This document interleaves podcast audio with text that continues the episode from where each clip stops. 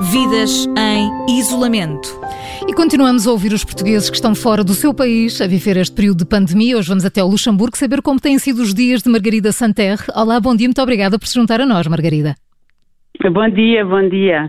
A Margarida vive no Luxemburgo há seis anos, é jurista linguista no Tribunal de Justiça da União Europeia. Como é que tem sido conciliar o seu trabalho com algumas das, das regras de confinamento que ainda vigoram no país? Está em teletrabalho?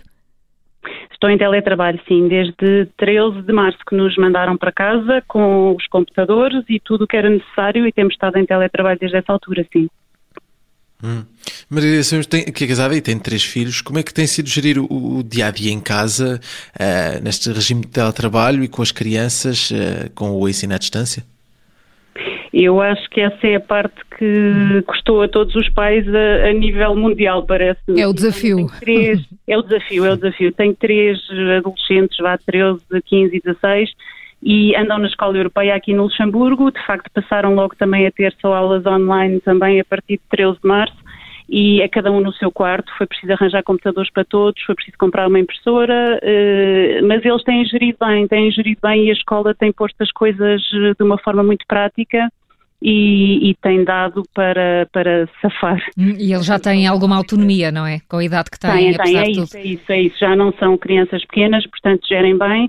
Uh, significou foi para mim uma gestão das refeições, passámos a ter quase um restaurante buffet em permanência, porque um tem aulas à uma, ou às duas, ou às três, e portanto isto obriga de facto a, a esses ajustamentos familiares. E com o teletrabalho, enfim, é mesmo, é mesmo aquela, aquela ginástica que é preciso fazer. O Luxemburgo, como, enfim, estamos a falar de todos os países europeus, fechou fronteiras, uh, sendo um país dependente de facto das relações com os outros países uh, que estão junto, uh, isso teve algum impacto impacto que se tivesse sentido de uma forma mais prática? Teve muito impacto. Eu acho que isso aqui se sente com, uh, com muita força o facto de sermos um país com três fronteiras, não é? Com a França, a Alemanha e a Bélgica e, sobretudo, 60% do pessoal médico e de enfermagem se vêm desses países, são trabalhadores transfronteiriços. E, portanto, o que se colocou sobre a mesa foi a questão de saber se essas pessoas iam continuar a poder vir trabalhar diariamente aqui para os hospitais se não conseguissem teria sido dramático. Houve da parte da Alemanha, França e Bélgica Uh, alguma capacidade de entendimento da situação e permitiram essas pessoas excepcionalmente que viessem. De resto, as fronteiras estão fechadas e nós ficamos aqui mesmo mais do que confinados, não é? Confinados ao quadrado, porque somos 600 mil habitantes num espaço que tem uh, 80 quilómetros de norte a sul e de, de, oeste a oeste e, portanto, ficamos mesmo aqui num, num pequenino enclave. O, o, país é pequeno. Eh, na semana passada houve, houve, claramente uma viragem um pouco por toda a Europa, de, entramos numa nova fase de, de, de desconfinamento. Margarida Santerre, como é que como é que está a encarar esta nova esta nova fase, estes próximos tempos?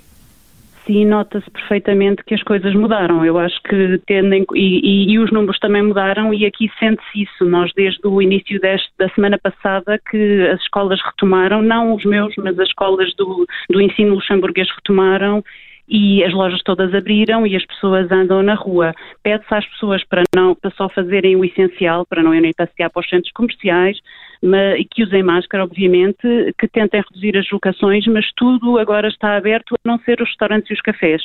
E realmente muda completamente, muda completamente a atitude e, e, e, e vê-se muita gente na rua já, os transportes públicos também já cheios, mas há muito cuidado da parte das pessoas. O povo luxemburguês é muito germânico uhum. e, portanto, segue muitas instruções à risca e, e, é muito cuidadoso.